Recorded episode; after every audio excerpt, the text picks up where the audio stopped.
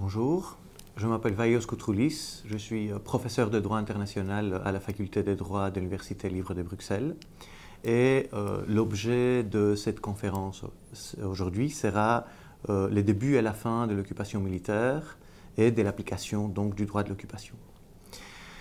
L'occupation est une question de fait.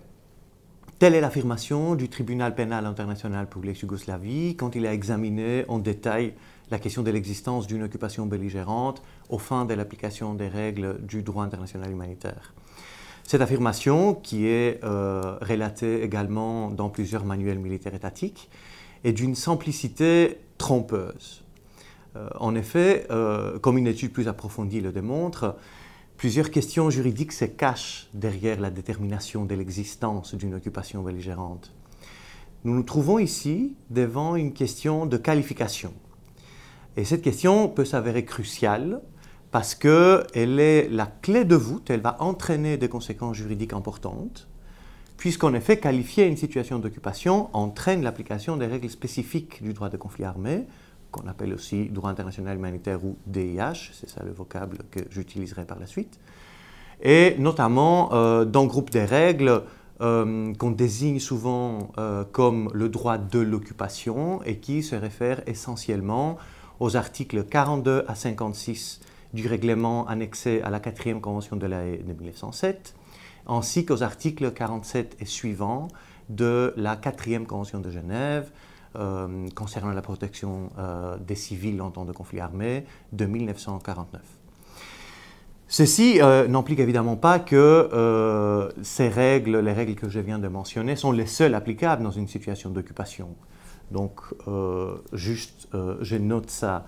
je note que d'autres règles, les autres règles du droit humanitaire restent évidemment aussi toujours applicables dans de telles situations, ainsi que des règles du droit international général, euh, notamment les obligations issues, par exemple, des règles relevant de la protection des droits de l'homme.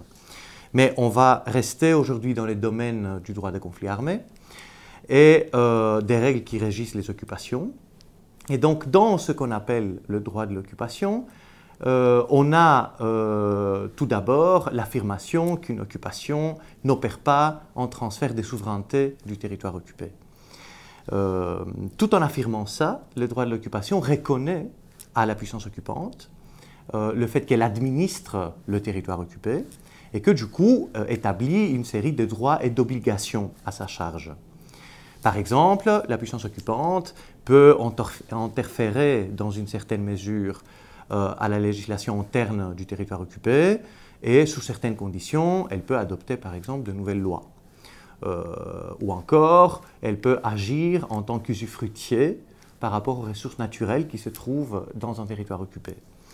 Euh, dernier exemple, la puissance occupante a l'obligation d'assurer l'ordre et la vie publique au sein du territoire occupé. Ainsi, afin de, de déterminer, d'identifier si toutes ces règles s'appliquent à une situation donnée, il est crucial d'identifier auparavant si on se trouve bien en présence d'une occupation militaire ou occupation belligérante. Et c'est ça la question qui fera l'objet de cette conférence, euh, qui sera divisée en deux parties. La première donc va porter sur les débuts de l'occupation belligérante et de l'application des règles du droit de l'occupation. Euh, la deuxième portera sur la fin de celui-ci.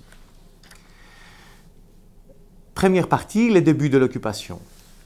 Donc ici, je vais traiter des euh, deux questions principales. Donc euh, dans un premier temps, quand est-ce qu'une occupation commence? Donc vraiment euh, euh, les situations qui peuvent être caractérisées d'occupation. Et après, j'en viendrai à quelques cas plus spécifiques et plus problématiques par rapport au début de l'occupation. La notion de l'occupation, la définition de ce que c'est une occupation belligérante, nous vient de l'article 42 du règlement de la haine de 1907. Cet article prévoit que, et je cite ici l'article, un territoire est considéré comme occupé lorsqu'il se trouve placé de fait sous l'autorité de l'armée ennemie. L'occupation ne s'étend qu'au territoire où cette autorité est établie et en mesure de s'exercer. Ainsi, si on lit bien cette définition, on voit qu'il y a trois conditions qui doivent exister pour euh, qu'une occupation belligérante euh, puisse euh, commencer. Il faut évidemment un territoire, il faut une armée ennemie, ce qui indique qu'il faut un conflit armé international. Et il faut, ça c'est la troisième et, et, plus cruciale condition, il faut une autorité établie et en mesure de s'exercer. Je vais passer maintenant en revue ces trois conditions. Par rapport au territoire, la, la, question est finalement assez simple. Euh, le plus souvent, le territoire qui est occupé est en territoire terrestre, mais l'occupation du territoire terrestre, et ça c'est quand même important de souligner, entraîne aussi, normalement, l'occupation des territoires, des espaces maritimes et aériens adjacents. Euh, il est aussi intéressant de relever que la taille du territoire n'importe pas, donc il n'y a pas une taille minimale euh, pour euh, qu'une occupation belligérante puisse être établie. Donc que le territoire soit petit ou grand, ça n'emporte pas pour l'établissement d'une occupation. Et euh, troisième remarque à cet égard, le statut juridique du territoire n'emporte pas, dans le sens où, même quand un territoire a un statut juridique contesté, ça n'entrave pas l'existence d'une occupation belligérante. Ce qui est normal euh, euh, si on y pense bien, parce que de toute façon, dans la plupart des cas des occupations belligérantes, on a toujours, à vrai dire, des, euh, arguments des deux États qui revendiquent la souveraineté sur le territoire et le plus souvent, l'argument de l'État occupé sera qu'en réalité, il n'occupe pas, à vrai dire, un territoire étranger. Tout ce qu'il fait, c'est qu'il récupère une partie du territoire qui lui appartient de droit. Euh, donc ça, euh, par rapport à cet aspect-là, la commission des réclamations Érythrée-Éthiopie a très clairement précisé que les statuts juridiques contestés du territoire n'empêchaient pas la mise en place, l'existence d'une occupation belligérante et dès lors l'application des règles du droit de l'occupation sur ces territoires. J'en viens maintenant à la deuxième condition, le conflit armé international. Donc, comme je le disais tout à l'heure, euh, comme l'article prévoit que l'armée occupante doit être une armée ennemie, ça, euh, ça donne une indication claire qu'une occupation belligérante ne peut exister que si on se trouve dans une situation de conflit armé international. Euh, il faut préciser aussi que on ne peut pas avoir une occupation belligérante dans un conflit armé non international, ça, ça reste malgré la tendance progressive euh, au rapprochement euh, des règles applicables aux conflits armés internationaux et non internationaux, la question de l'occupation belligérante reste une des différences fondamentales dans les régimes applicables euh, dans les deux conflits. Et ici donc, pour définir ce que c'est un conflit armé international, il suffit de se référer à la définition classique telle qu'on la retrouve à l'article 2, paragraphe 1er euh, des quatre conventions de Genève de 1949 euh, qui prévoit que les conventions s'appliquent en cas de guerre déclarée ou de tout autre conflit armé euh, surgissant entre deux ou plusieurs autres parties contractantes, même si l'état de guerre n'est pas reconnu par l'une d'entre elles. Donc, je ne vais pas m'attarder plus sur la définition du conflit armé, si ce n'est que pour ajouter un cas particulier qui est celui de l'occupation sans résistance militaire. Donc l'idée, enfin, ou euh, le cas plutôt, euh, où une armée euh, envahit un territoire dans notre État et ne rencontre aucune résistance militaire et arrive à établir son autorité, son contrôle sur ce territoire, sans qu'il n'y ait le moindre coup de feu échangé entre l'armée de l'État envahisseur et l'armée de l'État envahi. donc ici, l'article 2, paragraphe 2 euh, des quatre conventions de Genève précise bien qu'une occupation sans résistance militaire fait bel et bien partie des situations de conflit armé international et donc euh, lève toute ambiguïté à cet égard. Euh, un élément très important quand on discute de l'existence d'un conflit armé international est évidemment la question du consentement. Donc quand un État donne son consentement à ce que les forces armée dans notre État soit déployée sur son territoire, là, on ne se trouve manifestement pas devant une force ennemie, donc pas devant un conflit armé international et, par la force des choses, ni devant une situation d'occupation belligérante. C'est la raison pour laquelle, par exemple, la présence des bases militaires étrangères euh, sur les territoires des divers États suite aux accords de défense euh, mutuelle ne constituent pas euh, des territoires occupés et ne sont pas de cas qui peuvent être assimilés à une occupation. en d'autres termes, le consentement donné suffit à lui seul à exclure la qualification d'une situation de conflit armé international et de l'ordre d'occupation. ici, évidemment, il faut qu'on soit très très attentif, puisque ce consentement doit être euh, valide, il ne doit pas être vicié, en d'autres termes, et les forces invitées doivent respecter les limites de ce consentement. Et la conséquence de tout ça est que une fois que le consentement est retiré, alors on peut bel et bien se trouver devant une situation d'occupation.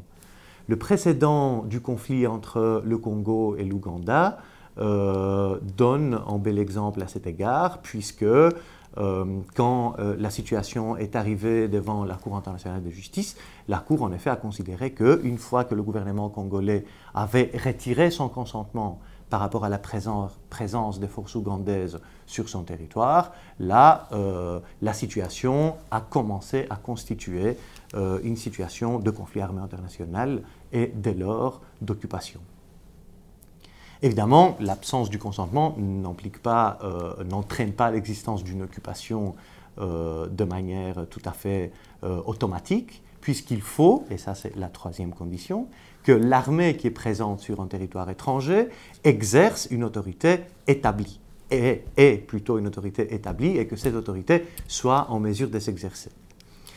Donc ici, on se réfère au principe de l'effectivité, qui est en réalité un des principes cardinaux qui régit la question des qualifications euh, des règles du droit des conflits armés et qui euh, établit la primauté des faits sur les terrains. En d'autres termes, euh, en vertu du principe d'effectivité, l'application du droit des conflits armés se veut dépendante exclusivement des faits sur les terrains, de la situation factuelle sur les terrains.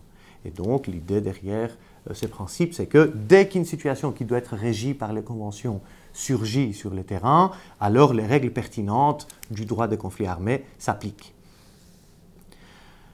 Il faut donc examiner si on est face à une armée étrangère qui exerce un contrôle effectif euh, sur euh, un territoire ennemi. Et pour nous aider à identifier quand on se trouve face à une telle situation, euh, le tribunal pénal international pour l'ex-Yougoslavie euh, et euh, les manuels militaires de plusieurs États citent toute une série de critères, dont 10, qui montrent qu'on est bel et bien en présence d'une autorité établie et en mesure de s'exercer de la part d'une armée ennemie sur le territoire de notre État. Et donc, les indices qui sont le plus souvent cités sont euh, le fait que la puissance occupante soit en mesure de se substituer euh, par rapport à euh, l'État occupé, c'est-à-dire de substituer sa propre autorité à celle du territoire occupé. le fait que les forces ennemies se sont rendues, ont été vaincues ou se sont retirées, euh, le fait que la puissance occupante dispose sur place suffisamment de forces pour imposer son autorité ou peut envoyer dans un délai raisonnable suffisamment de forces pour imposer son autorité, le fait qu'on ait établi une administration provisoire, euh, le fait que la puissance occupante a donné des ordres à la population civile et a pu les faire exécuter, qu'elle ait été capable de désarmer par exemple la population civile, qu'elle ait été capable de résister aux attaques euh, euh, de l'armée ennemie, de réprimer des émeutes de la population. Voilà, ça c'est vraiment un faisceau d'indices euh, qui montre qu'on est face à une autorité qui est établie et en mesure de s'exercer. Deux précisions sont importantes à cet égard. Dans un premier temps, il faut souligner que la durée de l'occupation n'importe pas.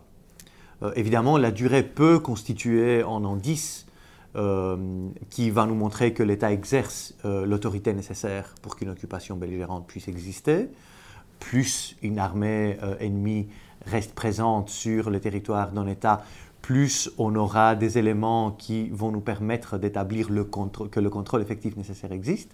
Mais il n'y a pas de limite minimale de durée en deçà de laquelle il serait par définition impossible d'avoir une occupation.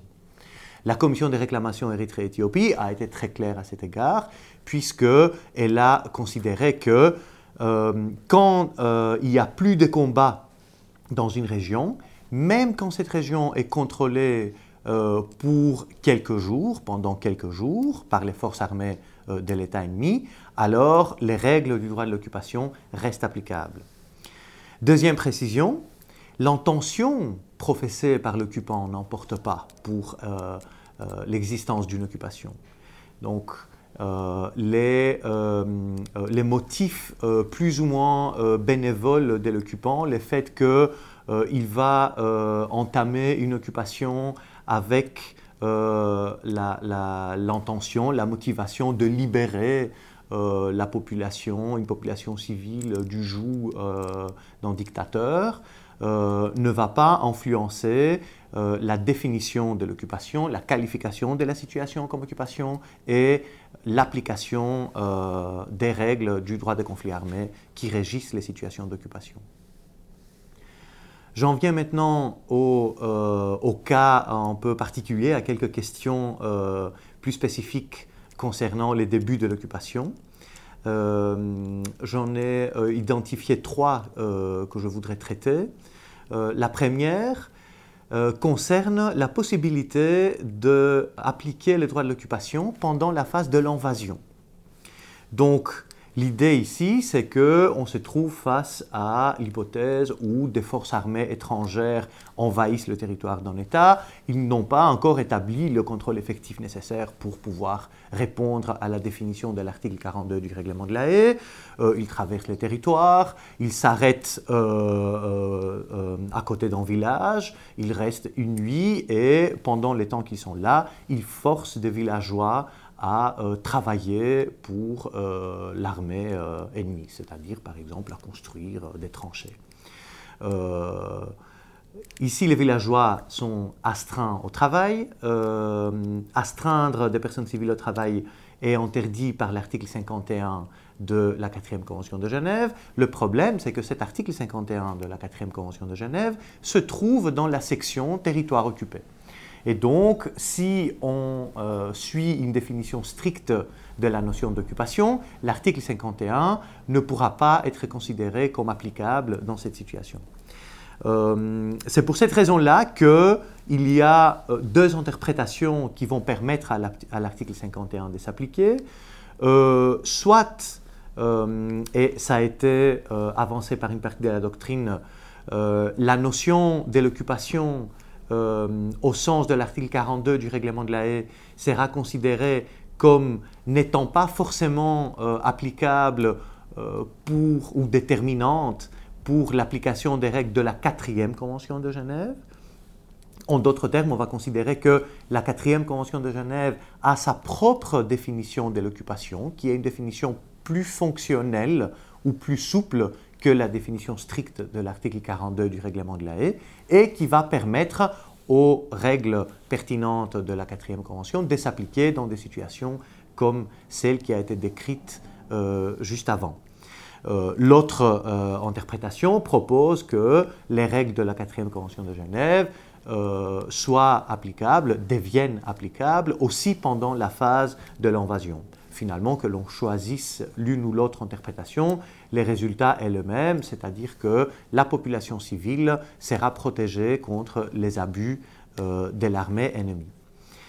Euh, la deuxième question euh, que je voulais traiter porte sur l'application personnelle du droit de l'occupation. Donc la question de qui peut occuper un territoire, qui peut être une puissance occupante. Donc évidemment les États sont des puissances occupantes, ça, ce n'est pas contesté. Euh, mais il faut tout de même préciser que les États peuvent occuper un territoire non pas seulement directement, ça c'est l'hypothèse la plus classique finalement, mais aussi indirectement. À savoir, un État peut être une puissance occupante parce qu'il exerce un contrôle sur un groupe rebelle qui, lui, exerce et a établi son autorité sur une partie du territoire. Et ceci nous amène à la prochaine question juridique. Quel est le degré de contrôle nécessaire que l'État doit exercer sur le groupe rebelle pour qu'on puisse parler de, dans tel cas d'occupation en direct? Donc, fort logiquement, si on suit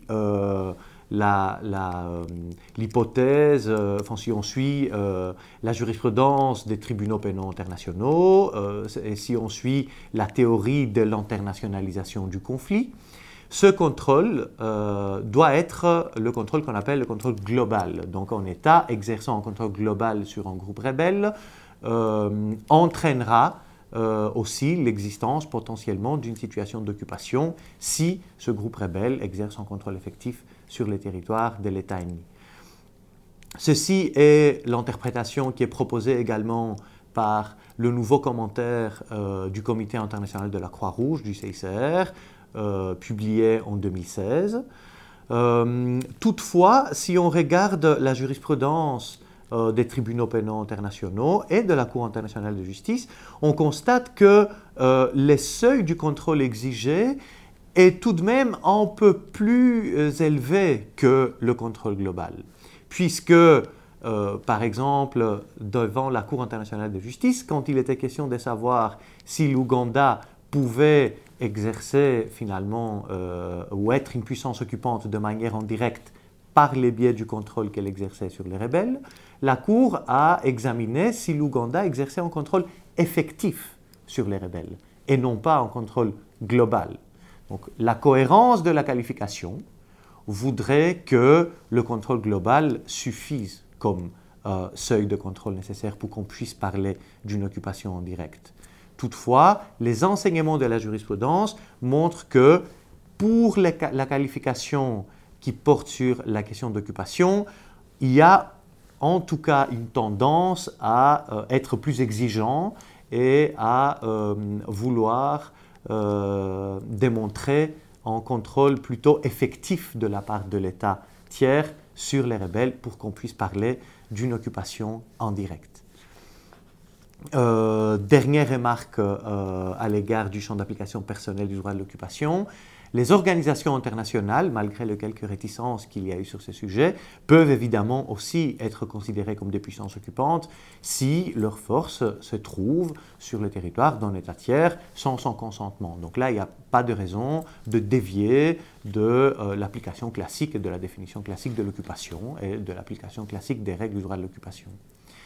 Euh, ma euh, troisième et dernière question porte sur euh, la possibilité pour le Conseil de sécurité de modifier la qualification d'une situation.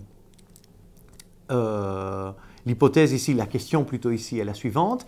Le Conseil de sécurité peut-il désigner nommément certains États comme étant des puissances occupantes en excluant d'autres États qui normalement devraient être aussi considérés comme des puissances occupantes, mais qui ne le seraient pas à cause d'une résolution obligatoire adoptée au sein du Conseil de sécurité en vertu du chapitre 7 de la Charte des Nations Unies.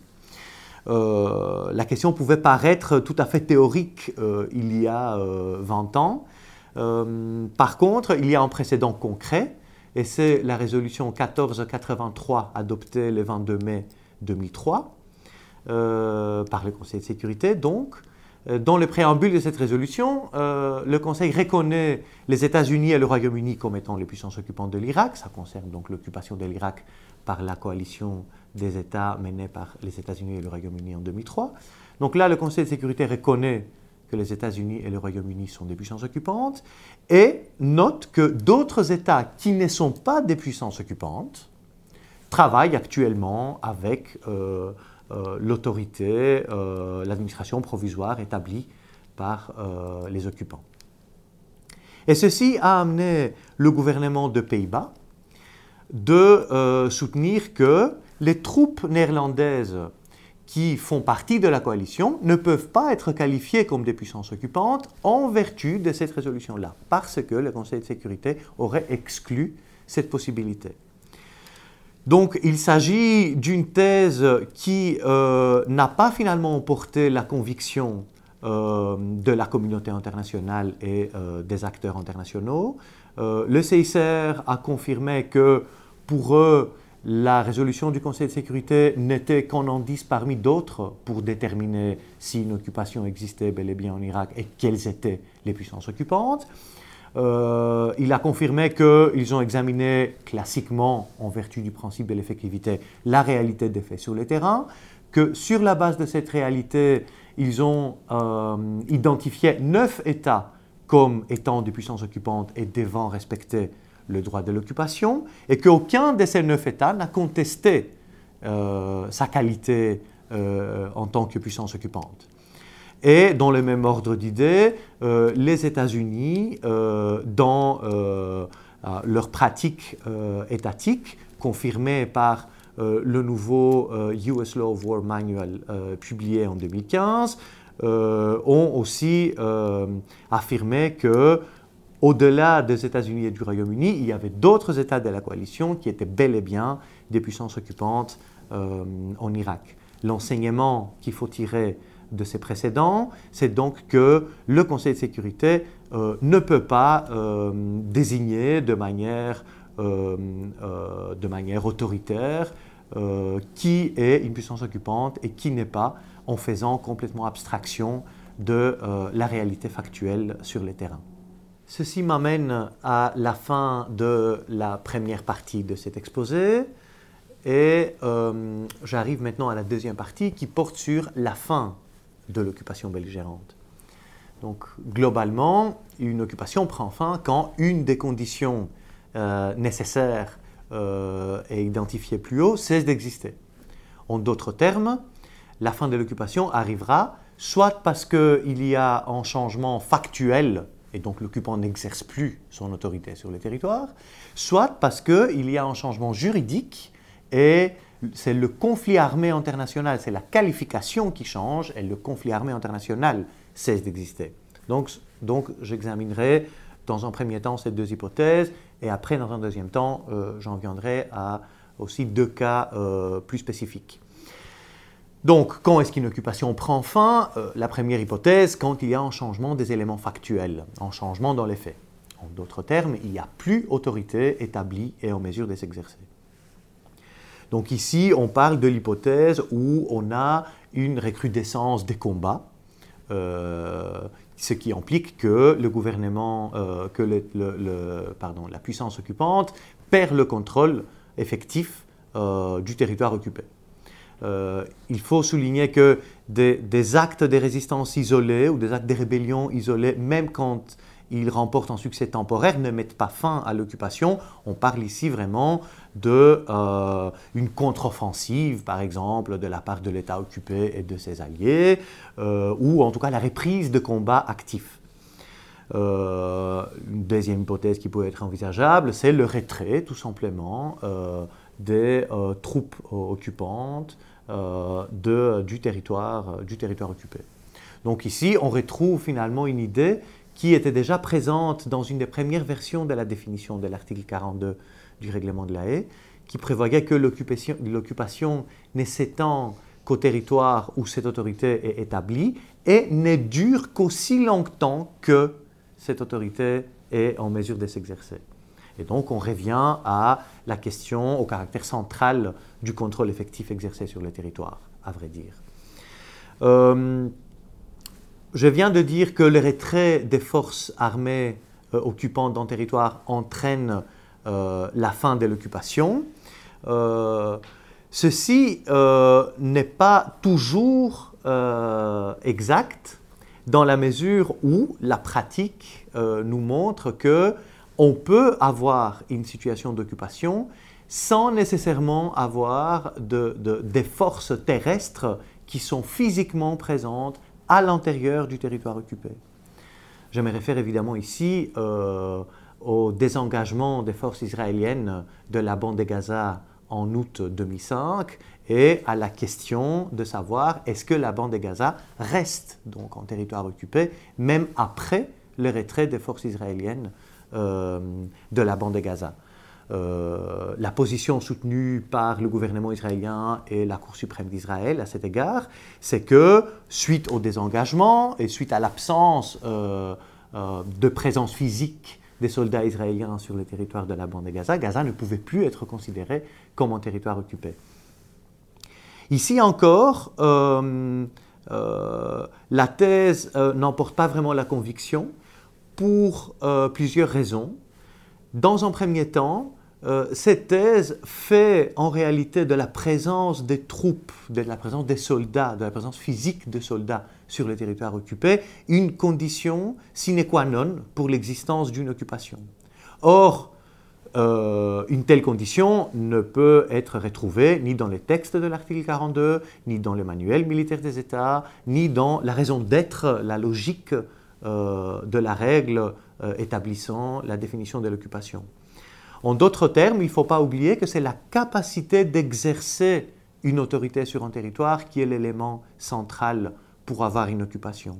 Évidemment, quand on a des soldats qui sont physiquement présents sur un territoire, cette capacité, ce sera beaucoup plus facile à, euh, à la prouver. Mais le fait qu'on n'a pas des soldats qui sont physiquement présents sur un territoire n'implique pas nécessairement, par définition, automatiquement, si vous voulez, qu'on n'ait plus cette capacité-là l'avancement technologique, les développements technologiques actuels, euh, les, euh, euh, les nouvelles, le nouveau moyen de combat font en sorte que c'est tout à fait imaginable de avoir, de continuer à avoir un contrôle effectif sur un territoire, même quand on n'a pas des forces, des troupes qui sont physiquement présentes à l'intérieur de ces territoires. Et ceci est en effet le cas de la bande de Gaza, euh, comme il a été euh, confirmé par plusieurs États qui, suite au désengagement de 2005, continuent à considérer que Gaza reste en territoire occupé. La deuxième, euh, la deuxième hypothèse qui entraîne la fin d'une occupation, donc à part les changements factuels, porte sur les changements juridiques et donc en changement de qualification de la situation. Donc ici, ce n'est plus l'autorité ou le contrôle sur les territoires qui cesse d'exister, c'est le caractère ennemi de troupes qui exercent un tel contrôle. Euh, normalement, la fin d'un conflit armé, euh, si on regarde un peu le manuel euh, classique, et arrive suite à la signature, la conclusion d'un traité de paix ou euh, d'une armistice générale qui gère tous les aspects généraux du conflit. Euh, donc ça c'est, euh, ça c'est une manière de mettre fin à un conflit armé. Ça arrive de moins en moins souvent actuellement. il y a une autre manière de mettre fin à un conflit armé international et c'est ça en réalité qui a mis fin à deux cas emblématiques d'occupation belligérante récents. C'est le consentement. Et donc l'idée ici, c'est que on a un nouveau gouvernement qui est établi sur le territoire occupé, et ce nouveau gouvernement invite les forces étrangères qui sont déjà présentes sur ces territoires euh, à rester sur le territoire. Du fait de cette invitation, les forces qui jusque-là étaient des forces ennemies et donc des forces occupantes ne le sont plus, puisque l'invitation implique le consentement et donc entraîne la fin du conflit armé international et dès lors, par définition, aussi la fin de l'occupation. S'il n'est pas euh, évidemment interdit que l'État occupé donne son consentement à la présence de troupes étrangères sur son territoire, euh, il est évident qu'il faut ici être très très prudent euh, dans l'analyse de la validité de ces consentements, puisqu'évidemment on est en présence de cas qui euh, peuvent ouvrir une boîte de Pandore et qui peuvent se prêter à toute une série d'abus. Car évidemment, il est tout à fait possible de euh, envahir un territoire, instaurer un gouvernement qui sera sous le contrôle de l'État envahisseur, se faire inviter par le dit gouvernement et après prétendre qu'il n'y a plus conflit armé international et donc il n'y a plus occupation. Le précédent de l'intervention euh, de l'URSS en Afghanistan en 1979 constitue un bel exemple à cet égard. Euh, car euh, en effet, ce qui s'est passé, c'était que l'armée de l'URSS a envahi l'Afghanistan en décembre 1979. elle a installé un gouvernement. Elle s'est fait inviter par la suite par ce gouvernement. Et depuis lors, pendant tous les années 80, euh, à toutes les tentatives du CICR de prendre contact avec Moscou pour euh, essayer de, de, de, faire respecter les règles des, des, conventions de Genève concernant notamment les personnes détenues, était, se heurter à euh, l'argument de la part du gouvernement de l'URSS qui consistait à dire qu'il n'y a pas de conflit armé international en Afghanistan, que les forces soviétiques ne sont pas du tout des forces euh, occupantes euh, de l'Afghanistan, puisqu'elles sont présentes sur le territoire sur la base du consentement, d'une invitation adressée par un gouvernement local. L'Afghanistan nous donne également le deuxième exemple des dangers liés à, euh, euh, à, un consentement qui mettrait fin à un conflit armé. Et ici, je me réfère plutôt à l'intervention de la coalition menée par les États-Unis contre euh, le gouvernement des talibans en 2001, donc suite aux attaques du 11 septembre. à ce moment-là, donc, on a de nouveau un conflit armé qui existe entre l'Afghanistan et la coalition. La coalition envahit l'Afghanistan, euh, prend le contrôle euh, de Kaboul, donc euh, le gouvernement des talibans n'est plus vraiment en mesure de exercer des autorités, enfin exercer une autorité sur, sur le territoire. Il y a les accords de Bonn de décembre 2001 qui établissent un nouveau gouvernement intérimaire. Ce nouveau gouvernement intérimaire invite euh, les forces étrangères à rester euh, sur les territoires afghans et à aider le nouveau gouvernement dans sa lutte contre les talibans et Al-Qaïda. Euh, ce qui, de nouveau, a fait en sorte que certains États de la coalition considéraient qu'à partir de cette invitation-là, et à partir de décembre 2001, donc, il n'y avait plus conflit armé international en Afghanistan, et donc potentiellement aussi plus occupation si on regarde la position du CICR par rapport à ce précédent, le CICR considère en réalité que le consentement donné par ce gouvernement intérimaire qui a été mis en place par, euh, en accord, euh, entre autres, des États intervenants, n'était pas un consentement valide et ne pouvait pas mettre fin au conflit armé international.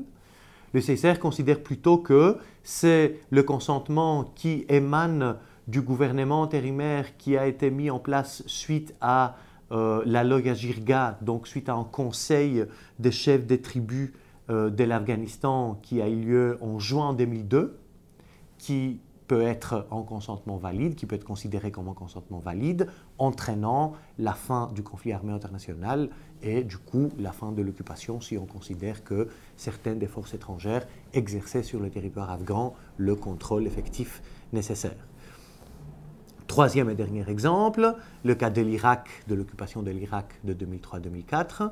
Ici, de nouveau, on a l'occupation du territoire irakien euh, euh, qui a commencé euh, aux alentours des fin avril 2003, qui a duré jusqu'en juin 2004, moment pendant lequel de nouveau, un nouveau gouvernement intérimaire a été euh, établi en Irak, gouvernement qui est mis en place par les forces occupantes.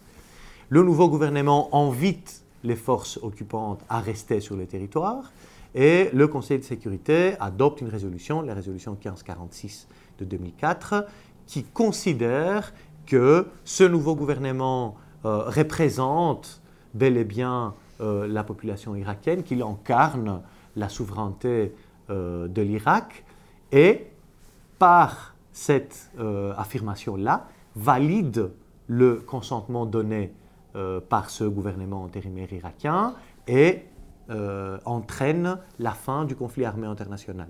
Et c'est ça qui fait que le CICR a confirmé que suite en effet à la mise en place du nouveau gouvernement, donc en fin juin 2004, il n'y a plus conflit armé international et l'occupation de l'Irak prend fin.